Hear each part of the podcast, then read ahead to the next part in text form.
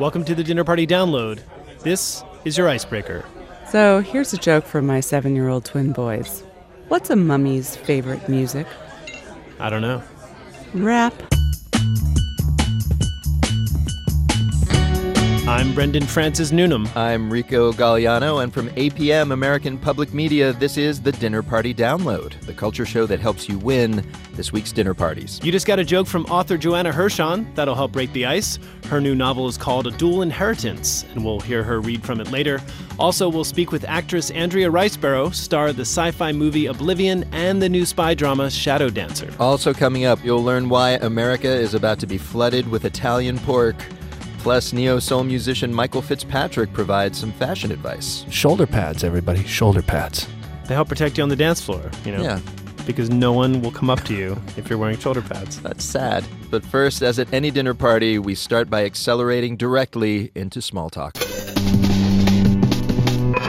All week long, you've been hearing these headlines. The Boy Scouts of America allow openly gay boys to join the organization. The tornado that struck the city of Moore, Oklahoma, was the strongest possible rating for a tornado. Tech giant Apple on the hot seat for tax practices that saved the company billions. Now for something you haven't heard, we are joined by Mara Eakin. She is the music editor for the A.V. Club, an entertainment website published by The Onion. Mara, what story are you going to be talking about this weekend? One of my favorite stories recently is the story about this woman who used a 3D printer to make LPs on wood. Basically different kinds of wood, like maple or plywood. Oh, and so she recorded Velvet Underground songs and Radiohead songs. Wait, wood records? Yeah. Like wood LPs. Yeah. Platters. Yeah, formerly, I thought wood records were when you only sold about 10 records. Yeah. You know, instead of platinum, you went wood. You go wood. My band in college. Wood. But she's making these records. Can you play the records? You can play them and you can hear the music. It's certainly not as good of like a sound conductor as vinyl, but you can definitely hear it, and it's kind of a neat way to hear music. But you can't scratch it because you might get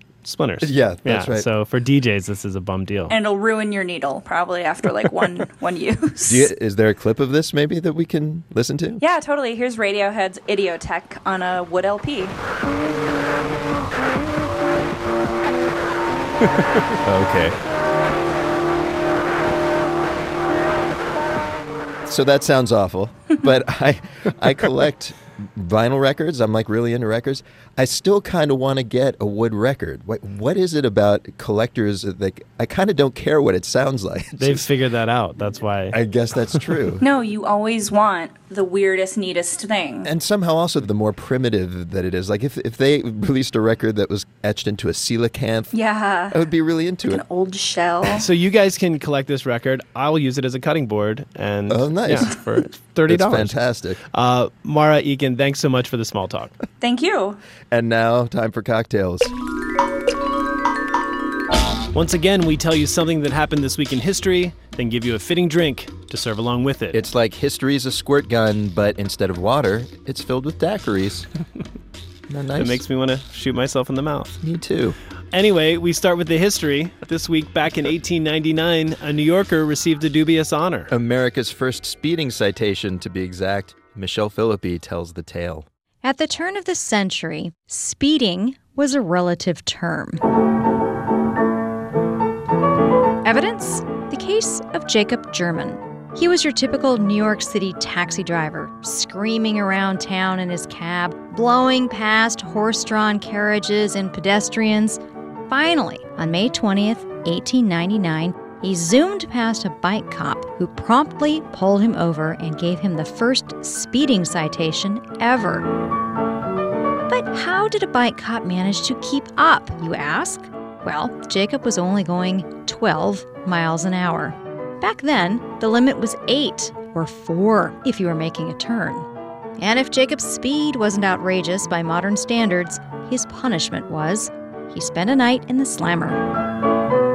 It took a few years for the justice system to realize that punishment didn't exactly fit the crime.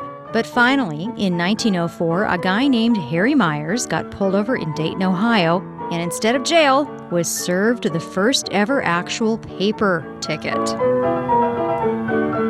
No one seems to know the exact amount of Harry's fine, but it was definitely less than the one a Swiss millionaire got slapped with in 2010. He was caught in his Ferrari, going 85 through a village in Switzerland, where speeding fines are based on the driver's wealth.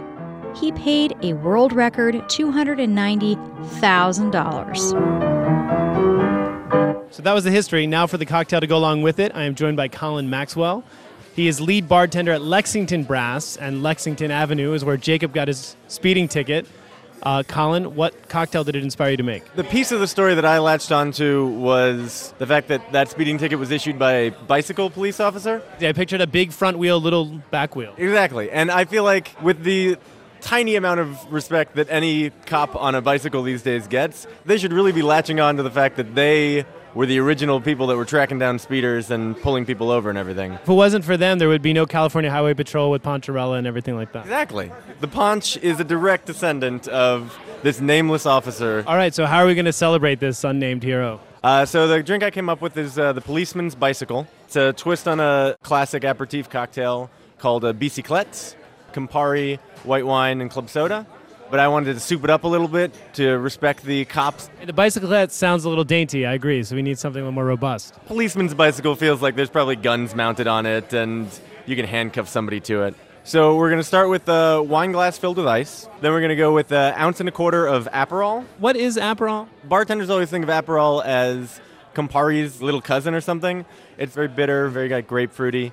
But it has a slightly higher sugar content and a slightly lower alcohol content. All right, and so what's next? Then we're going to do just a 0.5 ounce of Hendrick's gin, 2 ounces of New Zealand Sauvignon Blanc, a 0.5 ounce of lemon juice. And it's got a beautiful kind of orange color going on there right now. Yeah, kind of somewhere between a red light and a yellow light, I guess. Well, he got a speeding ticket. He didn't run any lights. I don't even know if they had lights in 1899, to be honest. And then we're just going to top it off with club soda and garnish it with an orange wedge. All right, I'm gonna try it. That almost tastes healthy. Almost tastes healthy, yes. You know those V8 commercials where people walk, they straighten up? This is the opposite. You drink this, you'll ride your bike sideways afterwards. Exactly. So, Rico, interesting fact, a movie was made about the first speeding citation. Really? Silent movie. Yeah. Or kinetoscope, I guess they called it back in the day. In fact, it was, and some consider it the precursor to the Fast and Furious movies. Right. It was called Slow and Mildly Annoyed. Interesting. It starred Vin Diesel's grandfather, I think. That's right. Is that right? Vincent Steam, I think was his name. Folks, you can find all of our cocktail recipes at our not very fast website, dinnerpartydownload.org. So we've made some small talk, sipped a cocktail, but the party hasn't officially started without tunes to play. And here with suggestions is Michael Fitzpatrick, leader of the band Fitz and the Tantrums. Their soul-heavy debut album, Picking Up the Pieces, topped Billboard's Heat Seekers chart. They just released the follow-up. It's called More Than Just a Dream. It's influenced by music of a certain era, and so is this party playlist. Hey everybody, this is Fitz from Fitz and the Tantrums, and the theme for my dinner party is all things 80s, one of my favorite periods of songwriting ever. So the first track for the dinner party is a track off of Tears for Fears' first album called The Hurting. This one's called Change. You walked into the room, I just had. Many people know them from when they got way poppier, but for those of us who had a little more darkness, the dark side, a little goth in us, the songwriting is just heartbreaking and beautiful. Every cut on this record just, sends me to somewhere else.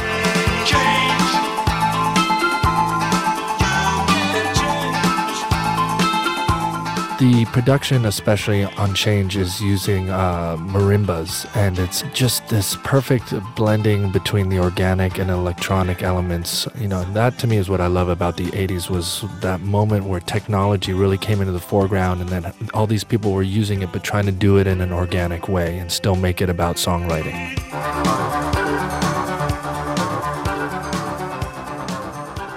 What would my 80s dinner party look like? Well, one, it would definitely have Flock of Seagulls hairdos, like the one that I like to sort of sport on a daily basis today in 2013. And then, shoulder pads, everybody, shoulder pads. The second track I would play at my dinner party, it would have to be ABC's The Look of Love. Whoa, whoa, whoa. When your world is full of strange arrangements, and gravity won't pull you through. It's just got like the funkiest groove, but with like some really like weird sort of synth bass lines.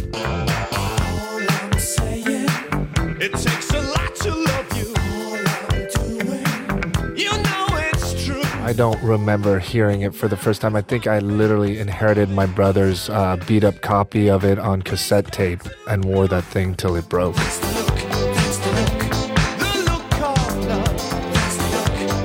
This record is one of the most pristine examples of the 80s finding their influence and inspiration from soul music, which is a real through line for Fitz and the Tantrums. I think on our first record, everyone thought that we just had made this soul, vintage, purist record, but it was always more so soul music through the lens of British bands during the 80s.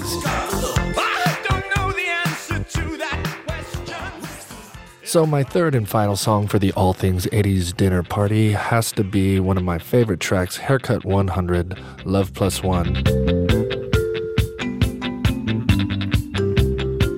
This was when the saxophone was actually kind of still cool and being really actually used quite a bit in a lot of that 80s new wave music.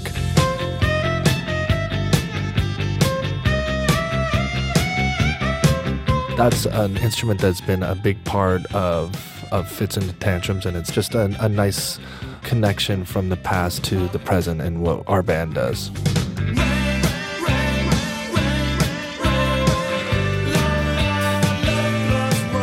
That is a total prom song. That's like a prom makeout song. Love Plus One. Did that play at my prom? I can't remember, nor can I disclose that information. All right, well, if you forced me to play a song from my next record, I would have to pick the first single, which to me is a true ode to the 80s. To me, it's one of those feel-good summer tracks from like 1989 that just makes you want to be driving to the beach when you still didn't have to put sunscreen on. 46 and 49. This one's called Out of My League.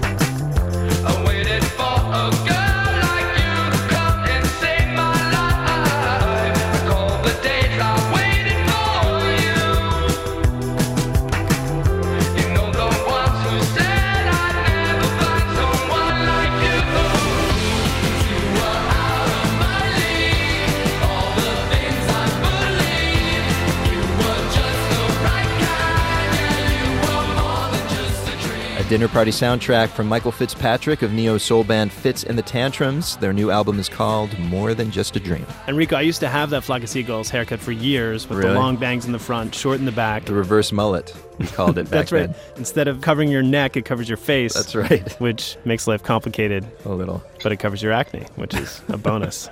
All right, we're going to take a break. Coming up, America meets Culatello, and we meet actress Andrea Riseborough when the Dinner Party download continues. Welcome back to the Dinner Party Download, the show that gives you an edge in your weekend conversations. I'm Brendan Francis Noonan. I'm Rico Gagliano. Later, we hear a new track from the Dodos. That would not be the Flightless Bird. They're extinct, but the band. But first, it's time to meet our guest of honor. And this week, it's English actress Andrea Riseborough. She's made a name for herself, portraying some of the world's most notorious women, including a young Margaret Thatcher in the TV movie The Long Walk to Finchley, and Wallace Simpson in the movie W.E. Directed by the notorious Madonna, speaking of which. Notoriously directed by her. That's right. Andrea stars alongside Tom Cruise in the sci-fi thriller Oblivion, and next week, her latest movie comes out, the historical drama Shadow Dancer. In it, she plays Colette McVeigh, a young mother who's a member of the Irish Republican Army along with her brothers. She's captured by the British and given the choice of going to jail and losing her son or spying on her family. When I met with Andrea this week, I asked how it felt to immerse herself in such a troubling time. It was difficult and harrowing to research, and also fascinating and moving and hopeful, because the incredible people in Belfast on every side had gotten through a period that was riddled with anxiety and paranoia, men drinking vodka just to get through the day, women taking pills only to ease the anxiety of not knowing whether their child would be able to make it to school, family members not knowing if their brothers and sisters were also members of the same party, not knowing whether they were informants, not knowing who to trust, literally inside of your own family. Terrifying. When did you first hear about the operation, Colette? This morning in the car. In the car this morning? Aye. You sure about that? Aye. No one mentioned it before then? No. See, it's like this, Colette. Only two men knew the time and the place, right? That's hardly our Jerry squealing to the Brits. So, is it his shaggy-haired brother? Or did he blab his fat mouth off to his sister? I thought it was interesting to see a movie about the unrest in Ireland that focused on a woman. Other movies have covered this topic, but it was interesting to have the protagonist be a woman in such kind of a rough male milieu. Is that part of the reason you were attracted to the role? Well, that was just my industry grossly misrepresenting what was real. Because actually it was very common. Many members were women, of course. It's a no-brainer. Who looks least conspicuous? Mm. Who looks more gentle and less likely to plant a bomb? Mm. That makes total sense. So this film was directed by James Marsh, who is most famous for his documentary films, including Man on Wire, for which he won an Academy Award. When you were working with him, did you notice that he had a different approach to filmmaking than a traditional fiction film director? The reason that I wanted to work with James was because I think he is an extraordinary filmmaker. And there were moments in Man on Wire and in Project Nim in which he leaves the camera running just a second too long. He's a very gentle and very kind man. He allows people to feel comfortable and then allows them to question themselves without forcing them into anything in an uncomfortable way. And you see that as people finish a sentence that they're very convicted about. And then there's a moment as the camera still rolls where you see them question their own moral compass. And I was hoping that we would be able to use that talent that he has of getting inside of those moments of self-judgment with Colette. She has this very keen sense of self, but not really any idea of what she wants or needs as a person. She's sacrificed her own emotions for this cause that she's so convicted to herself. Watching the film, I got the sense that she believed in the cause, but there's also a lot of evidence in the movie that there were psychological reasons for what she was doing. In the opening scene, she loses her little brother. He gets caught in the crossfire of a battle related to the unrest, and she feels responsible. And then we skip ahead, and she has a son about his same age, and it seems like the family really was one of the major motivating factors for her doing what she was doing. Politics is personal. Essentially, politics is about, on a grassroots level, how a family is affected. And in that way, this film is deeply political, in the truest sense. It's so easy to lose sight of what you're trying to preserve in an effort to trying to preserve it. One of the interesting things about Colette to me was that the thing that she'd lost in all of this was having any kind of connection to her own son. It's not that she's trying to re-establish a relationship with him. She's trying to form a relationship with a child that she gave birth to, who she has no real quality of life. I know James's motivation for wanting to explore the story was the family element, which is political, more than trying to teach people about what happened with the Troubles. If we were to do that, the story would be more than one-sided. It would have it would be a documentary, and it would be about a whole different thing. We have two standard questions that we ask all the guests on our show, and the first question is, what question are you tired of being asked in interviews? And that's a laugh for people who can't see. There are a few. You can just pick one. My worst of all time is, what are you wearing? So was it a phone interview? No. Who are you wearing? You know. Oh, who are you wearing? Which in itself is just horribly bad grammar. But aside from anything to do with fashion, it just, of course, there's an agreement that we all have that we help each other out, the fashion world and my industry, female actresses, as opposed to the male actresses. But that's the first question after you've poured your heart and soul into something for 6 months. That can be really soul-destroying. Well, that wouldn't make much sense anyway, since this is radio. No one can see what you're wearing. All right, our second question is, tell us something we don't know, and this can be either about you something you haven't shared in interviews before, or it can be just an interesting fact about the world. I'm not sure that I know anything that somebody wouldn't know. And all the things I know about myself would be so deeply uninteresting. There must be something. I know that you dropped out of college and worked at a Sardinian restaurant for a while, that you had a little greeting card company. Oh, yeah. My name's Margaret. So Andrea is your stage name? No. My that's all I can say. My name's Margaret. It's a secret? Yeah, it's a secret.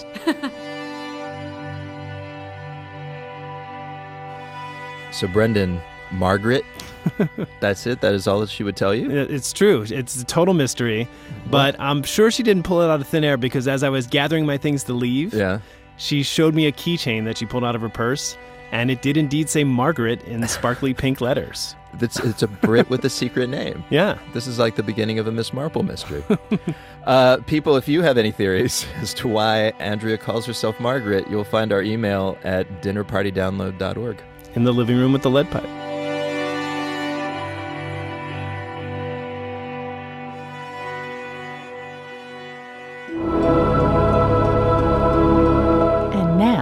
Time to eavesdrop. Author Joanna Hershon has written 4 novels. In 2007, she was shortlisted for the O. Henry Prize. Her latest book came out this month.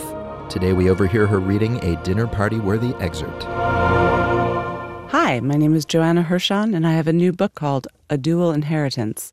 So the book begins in 1962 at Harvard in the fall of senior year of Ed Kantowitz, who's a working-class Jewish kid on scholarship, and Hugh Shipley, who's from an important Boston Brahmin family against which he is chafing considerably. And so here's a scene in which Hugh decides he's really had enough, and in his small way is going to make a big step. That springtime of his junior year, he had been on some sort of full-fledged upswing, where the very weather seemed to support his plans and his mood, and this stirring feeling lasted throughout the summer, when he had worked, vowing it would be the very last time, at the yacht club on Fisher's Island. He vowed not to work at the club ever again, not because he didn't love sailing, but he knew it was a disgrace to belong to a club with discriminatory policies against Negroes. Jews, too, of course. He had gone so far as to arrange a meeting with the club president, an elderly distant cousin, to explain his feelings on the matter of discrimination. And after a hand-folding pause, the president/cousin replied in a disturbingly kind voice, "I'm glad you have told me your feelings on this matter, Hugh." "You are?" "Of course. You know your family plays an important part in the history here." "To be honest, sir, I don't care about my family's important history as much as I care about what is going on right here and right now." "Yes. You know," he said, as he stood up and fixed himself a finger of gin on ice, "man is tribal." "Yes, sir, that I know. Anthropology happens to be my concentration." "And you're a Harvard man, too, just like your father. So you're the last person I need to explain this to, I'm sure." He looked Hugh in the eye and smiled. "We are tribal by nature, and this, Hugh, is our tribe." He took a slow sip of his gin. "It's hardly that simple," Hugh tried. "Young man, this is our home. We have a right to choose who enters our home." "But it isn't a home," said Hugh. "Look," he said, gesturing out the open window toward the blue sky and sea and rolling green hills and the freshwater ponds and hydrangea bushes and that slight breeze, which would soon carry the official whiff of gin at precisely 5:00. "If you think that changing some policy is going to alter the essentially tribal natures of society, forgive me, but you need to re-examine your expectations."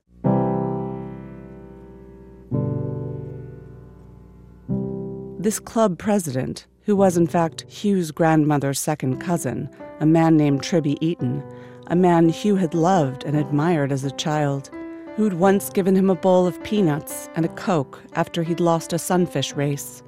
"This is where you come from," he said, and again his voice was kind. In Hugh's mind, he was raising his own voice, telling the old man to go stuff it, to stuff the traditions and the island and all of his justifications. But as Tribby Eaton showed in the door, Hugh couldn't help noting that the older man looked sad. And when Hugh told him that he wished to revoke his membership, there was none of the victorious feeling he'd anticipated, none of the moral clarity he enjoyed when he played out the scenario before. But the point had been made, and it was he who had made it, and that meant more than anything else. Didn't it? Writer Joanna Hershon reading an excerpt from her new book, A Dual Inheritance, and you're listening to The Dinner Party Download from American Public Media, where everyone is welcome.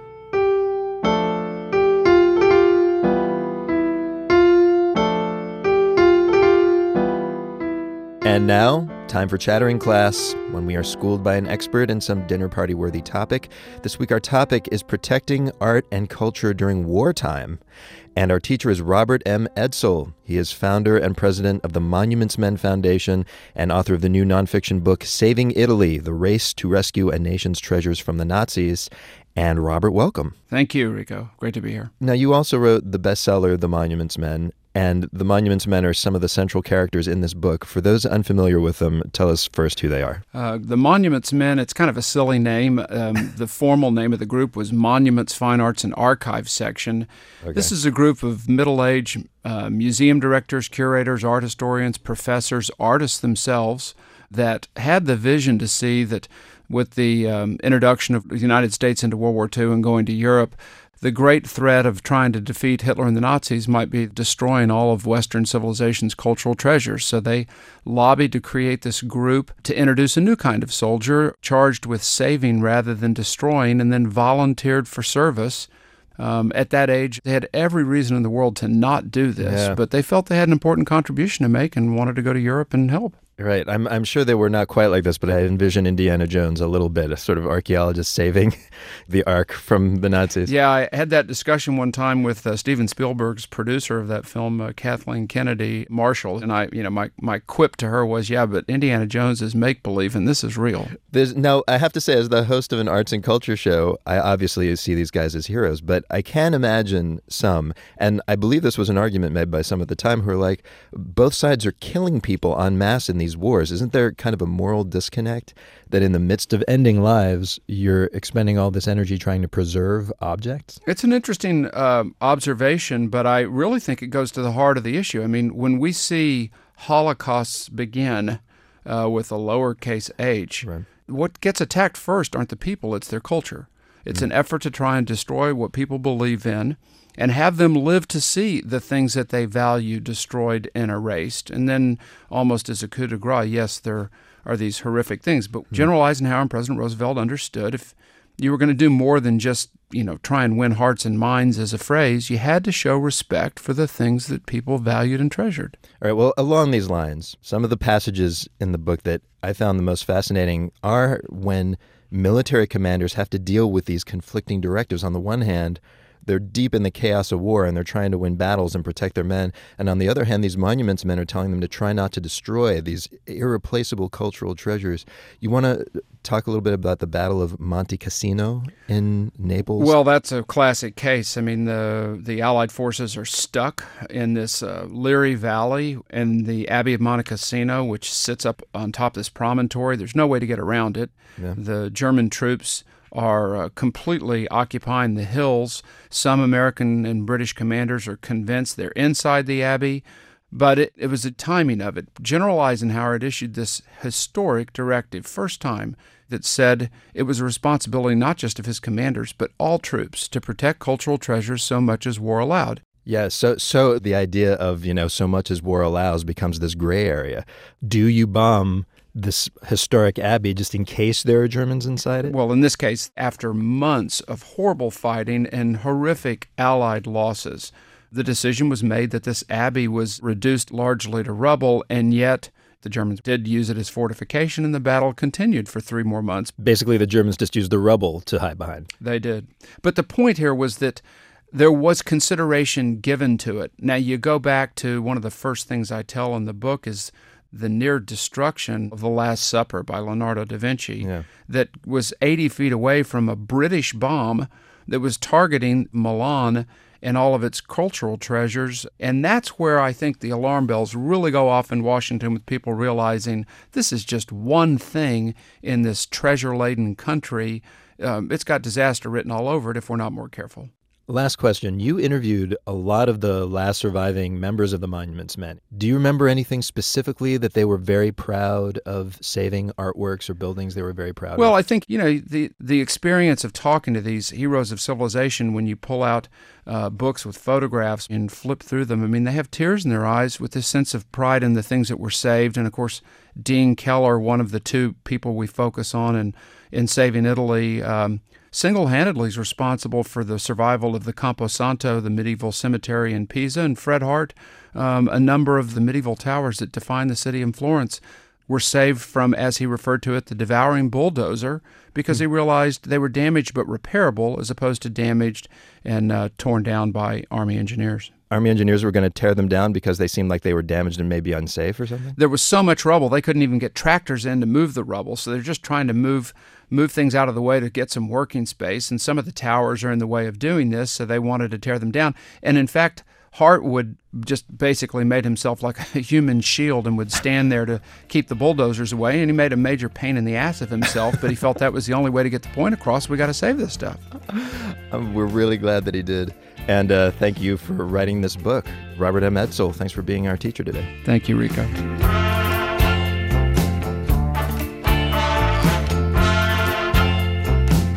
Robert's book, once again, is called Saving Italy. And Brendan, his book Monuments Men is being made into a movie with George Clooney directing and starring. Wow. Yeah. So they might secure a little monument as well. I would think so. A little tiny golden man. A little gold guy. Throw me the idol. All right. Ladies and gentlemen, coming up, we're going to hear a new song from the Dodos. Nice. We're going to meet some new meats. And I've been waiting to say that all week. And Emily Post's great-great-grandchildren answer your etiquette questions. It would be rude to turn the dial, so sit up straight till the Dinner Party Download continues.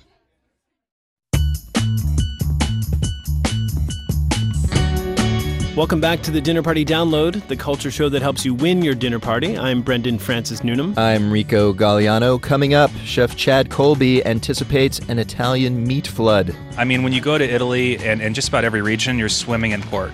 Don your sausage casing swim caps. Already have it. Nice. Also, later we hear a new tune from the Dodos, but first, it's time for our etiquette segment. Yes, each week you send us your questions about how to behave. Sometimes we have celebrities answer your questions, and yes, sometimes we have celebrities of etiquette answer your questions.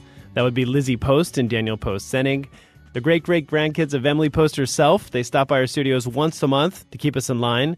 They're co-authors of Emily Post's Etiquette, the 18th edition, and they help run the most conflict-free place on the planet, the Emily Post Institute in Vermont. Lizzie, Dan, welcome back. Oh, thanks so much for having us, guys. Gentlemen, it's a pleasure. Is it totally conflict-free? Do you, if there's ever an argument, do people go, wait a minute, what are we doing right now? I'm not familiar with this emotion called anger. Oh, I so wish that's what our world was like. I just imagine it like a bunch of Mr. Spocks walking around. It's truly a family business, and is often the case with families. You sometimes take some latitude with family. Can you imagine working with your family? No. Yeah, I have a question. Do you guys dress formally at the Institute?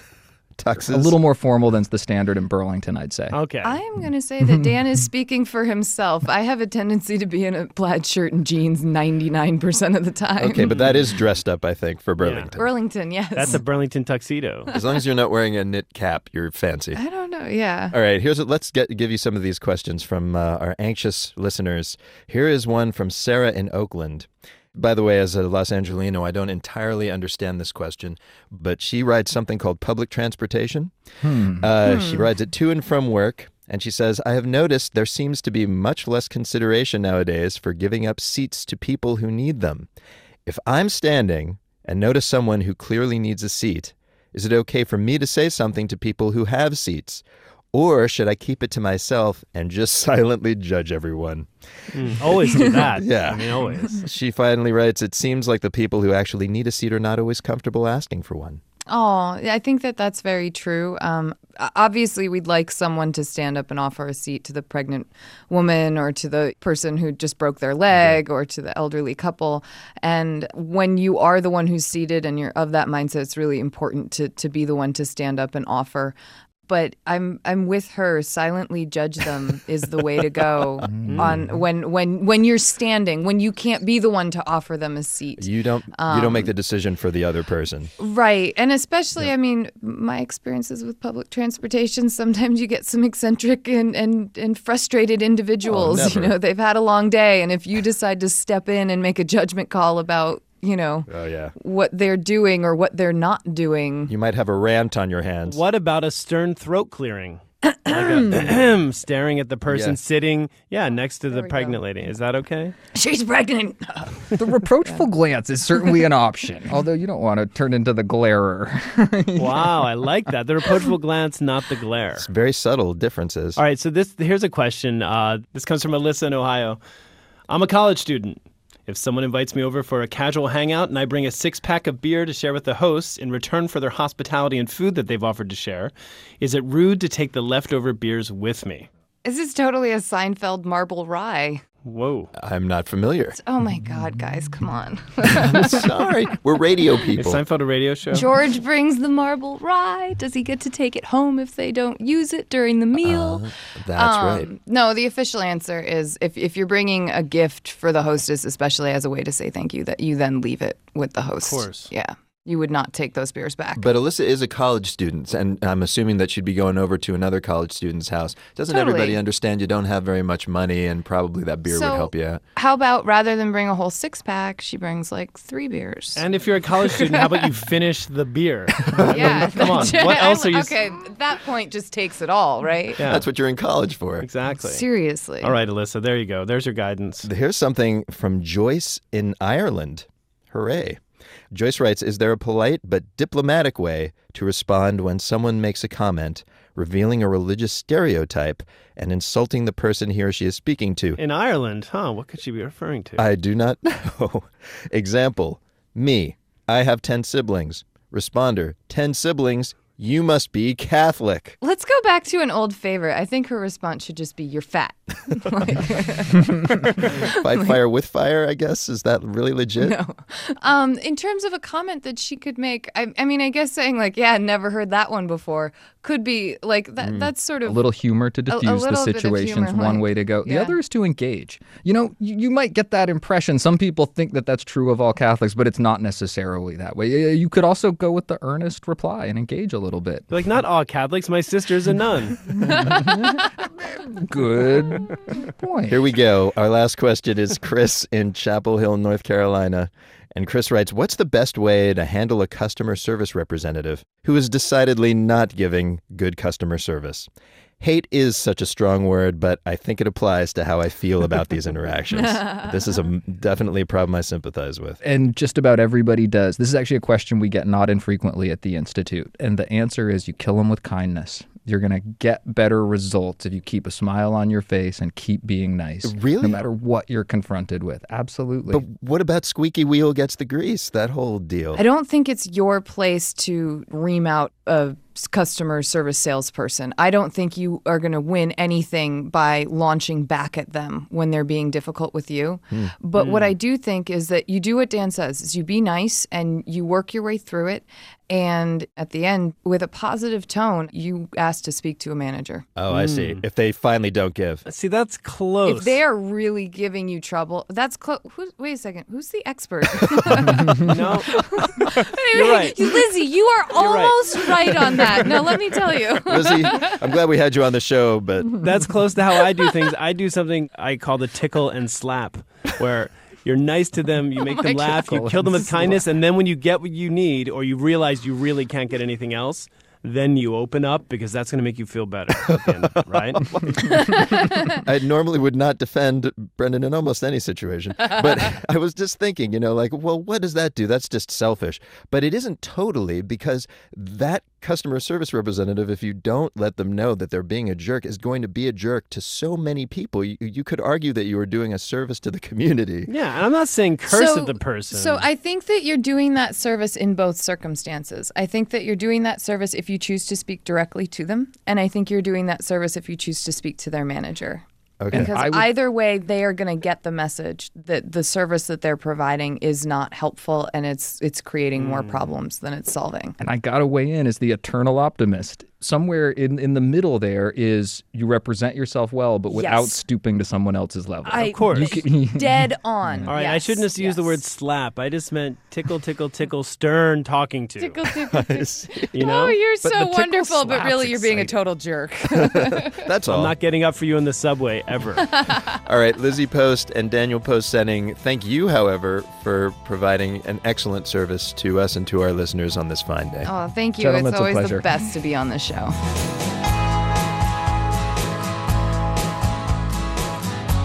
And ladies and gentlemen, if you found yourselves using the reproachful glance, the tickle and slap, or the stern throat clearing, it means you probably have an etiquette question on your hands. Or you're having dinner with my father. That's probably true. Feel free to send your question to us, and we'll bring it up with experts Lizzie and Dan, or a totally unqualified celebrity. Yeah, just roll the dice and email us via our website. It's dinnerpartydownload.org. Or submit your question through the Dinner Party Hotline, a.k.a. the phone at Brendan's Cubicle. The number is 213-621-3460. That's 213-621-3460. Your call will be recorded for quality assurance.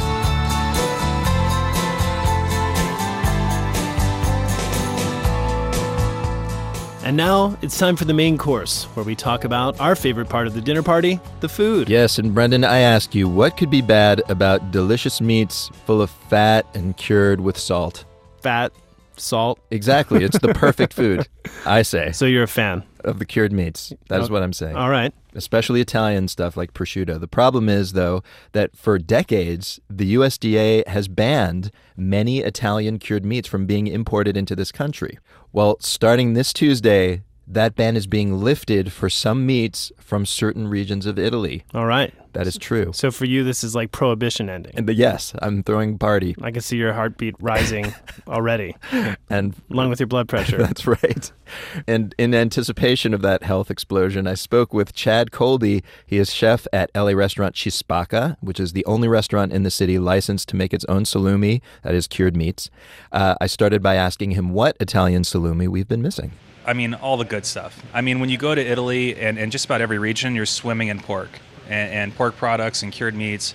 Is that a good thing? It's a great thing. One of the key reasons why I'm drawn to Italian food is, you know, it has everything that some of the other countries have with the bonus of fantastic cured meats. So when you say all the good stuff, like give me a few examples. What are some things that we don't have here that you get there?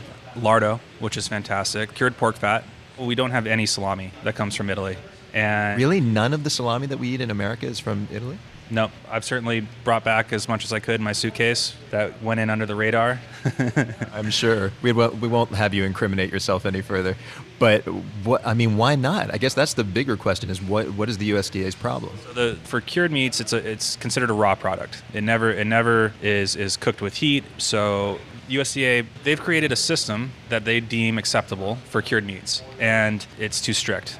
They tend to aim for extra safe product. So that means it needs to be a little bit more dry. It needs to be a little bit more salty. So all the product that is allowed to come to the United States goes through these USDA standards, not necessarily the producer standards. I see. And a lot of salami makers in Italy won't conform to those standards. Yeah. So a small producer of salumi would create a product based on tradition, based on what they enjoy to eat, local seasonings, local aesthetics, and would never really change that product to what an international market like the United States would say, we deem that prosciutto is safe if it's made with 4% salt. It's going to be like my grandfather's done this. We've been doing this for like 1,000 years this way. Who are you to tell me to do it different? Right. They're looking to produce a product to continue their heritage. But I still see, like prosciutto di Parma in the grocery store. So, why is that allowed in the States and this other stuff isn't? So the prosciutto, I believe it was about 15 years ago, was first allowed in the United States. And the USDA said that we would allow prosciutto if it meets these salt ratios, these dryness levels. And so the same producers would create an American product for export. And within the same facility, they would do like other cuts that aren't imported. So the stuff that we're getting, the prosciutto di Parma that I see in the grocery store is not the same prosciutto di Parma that I might get in actual Italy. You're more likely within Italy to get something from a smaller producer that typically would have less salt and come from an Italian processing plant, which would be different from one designed for the American market. All right. So we're looking at some of your product, which is more like this stuff that you would find in Italy. First of all, what are we looking at here on the left? A piece of salami, cured for 5 months, and I have it spiced with a little bit of Aleppo chilies. Oh, wow.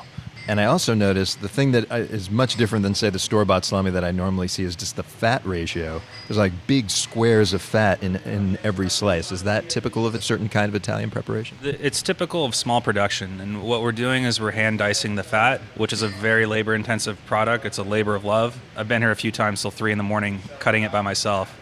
Were you inspired by anything that you saw in your travels in Italy? Aesthetically, the chew of the salami, the fat ratio is all inspired by Italy. The salami that was the most similar to this one, to this style, were some artisan ones that I had in and outside of Bologna. So this is as close as I'm going to get to that until the end of the month. I hope so. All right, here we go. Oh, I love it. This is really bringing me back to the salami that I get in Italy. It's a little less salty, and there's a sweetness to it, surprisingly, although I'm getting the heat now from the peppers right now. So this is salami. What makes salami salami? So the word salumi is a blanket for all cured meats. Salami is something that's been ground like a sausage. I see. So a prosciutto is like... Is whole muscle. So whole muscle is where you would isolate one muscle from the pig, cure it, and then slice it. So prosciutto is from the back leg. The coppa is from the shoulder. Pancetta is the pork belly. Those are all of our whole muscle cures. It's amazing. I've been eating these things my entire life, and I had no idea what the difference was. It was just tasty meats to me. I need to ask you about one more thing that apparently everybody is very excited about seeing imported into the U.S., which is culatello, which I read about first in Bill Buford's book, Heat. He talks about culatello and just being in Italy and tasting culatello. What is culatello, and why is it so prized? So culatello is actually a group of a couple muscles within the leg for prosciutto. So anytime you make a culatello, you're sacrificing a whole prosciutto. And you're deciding not to turn that part into prosciutto, you're turning it into culatello. Correct. And anyone with an understanding of Spanish knows the vulgar translation you could get from it. It's literally the meaty end of the hind leg. It's the butt. Let's just say it. It's the butt. Correct. But why is it so particularly prized? It's the most flavorful bite within the prosciutto.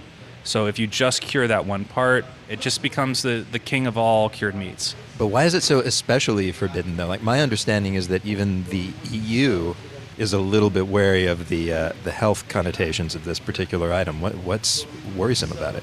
The first thing I would say, it has to do with the bladders. It's traditionally stuffed into a pork bladder. It has to do with the USDA's concern of possible pathogen contamination through the usage of wrapping a bladder around a piece of pork and not keeping it in the refrigerator. It does at first blush sound a little disgusting. You're putting a butt in a bladder and letting it hang in midair. Yeah, and it would be more of like the butt cheek, the meaty part. And yet everybody wants it. It just goes to show you that the most homely thing has its purpose in this world.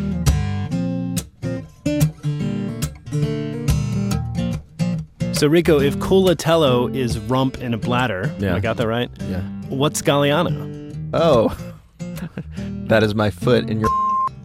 I think that's banned. It's a simple preparation.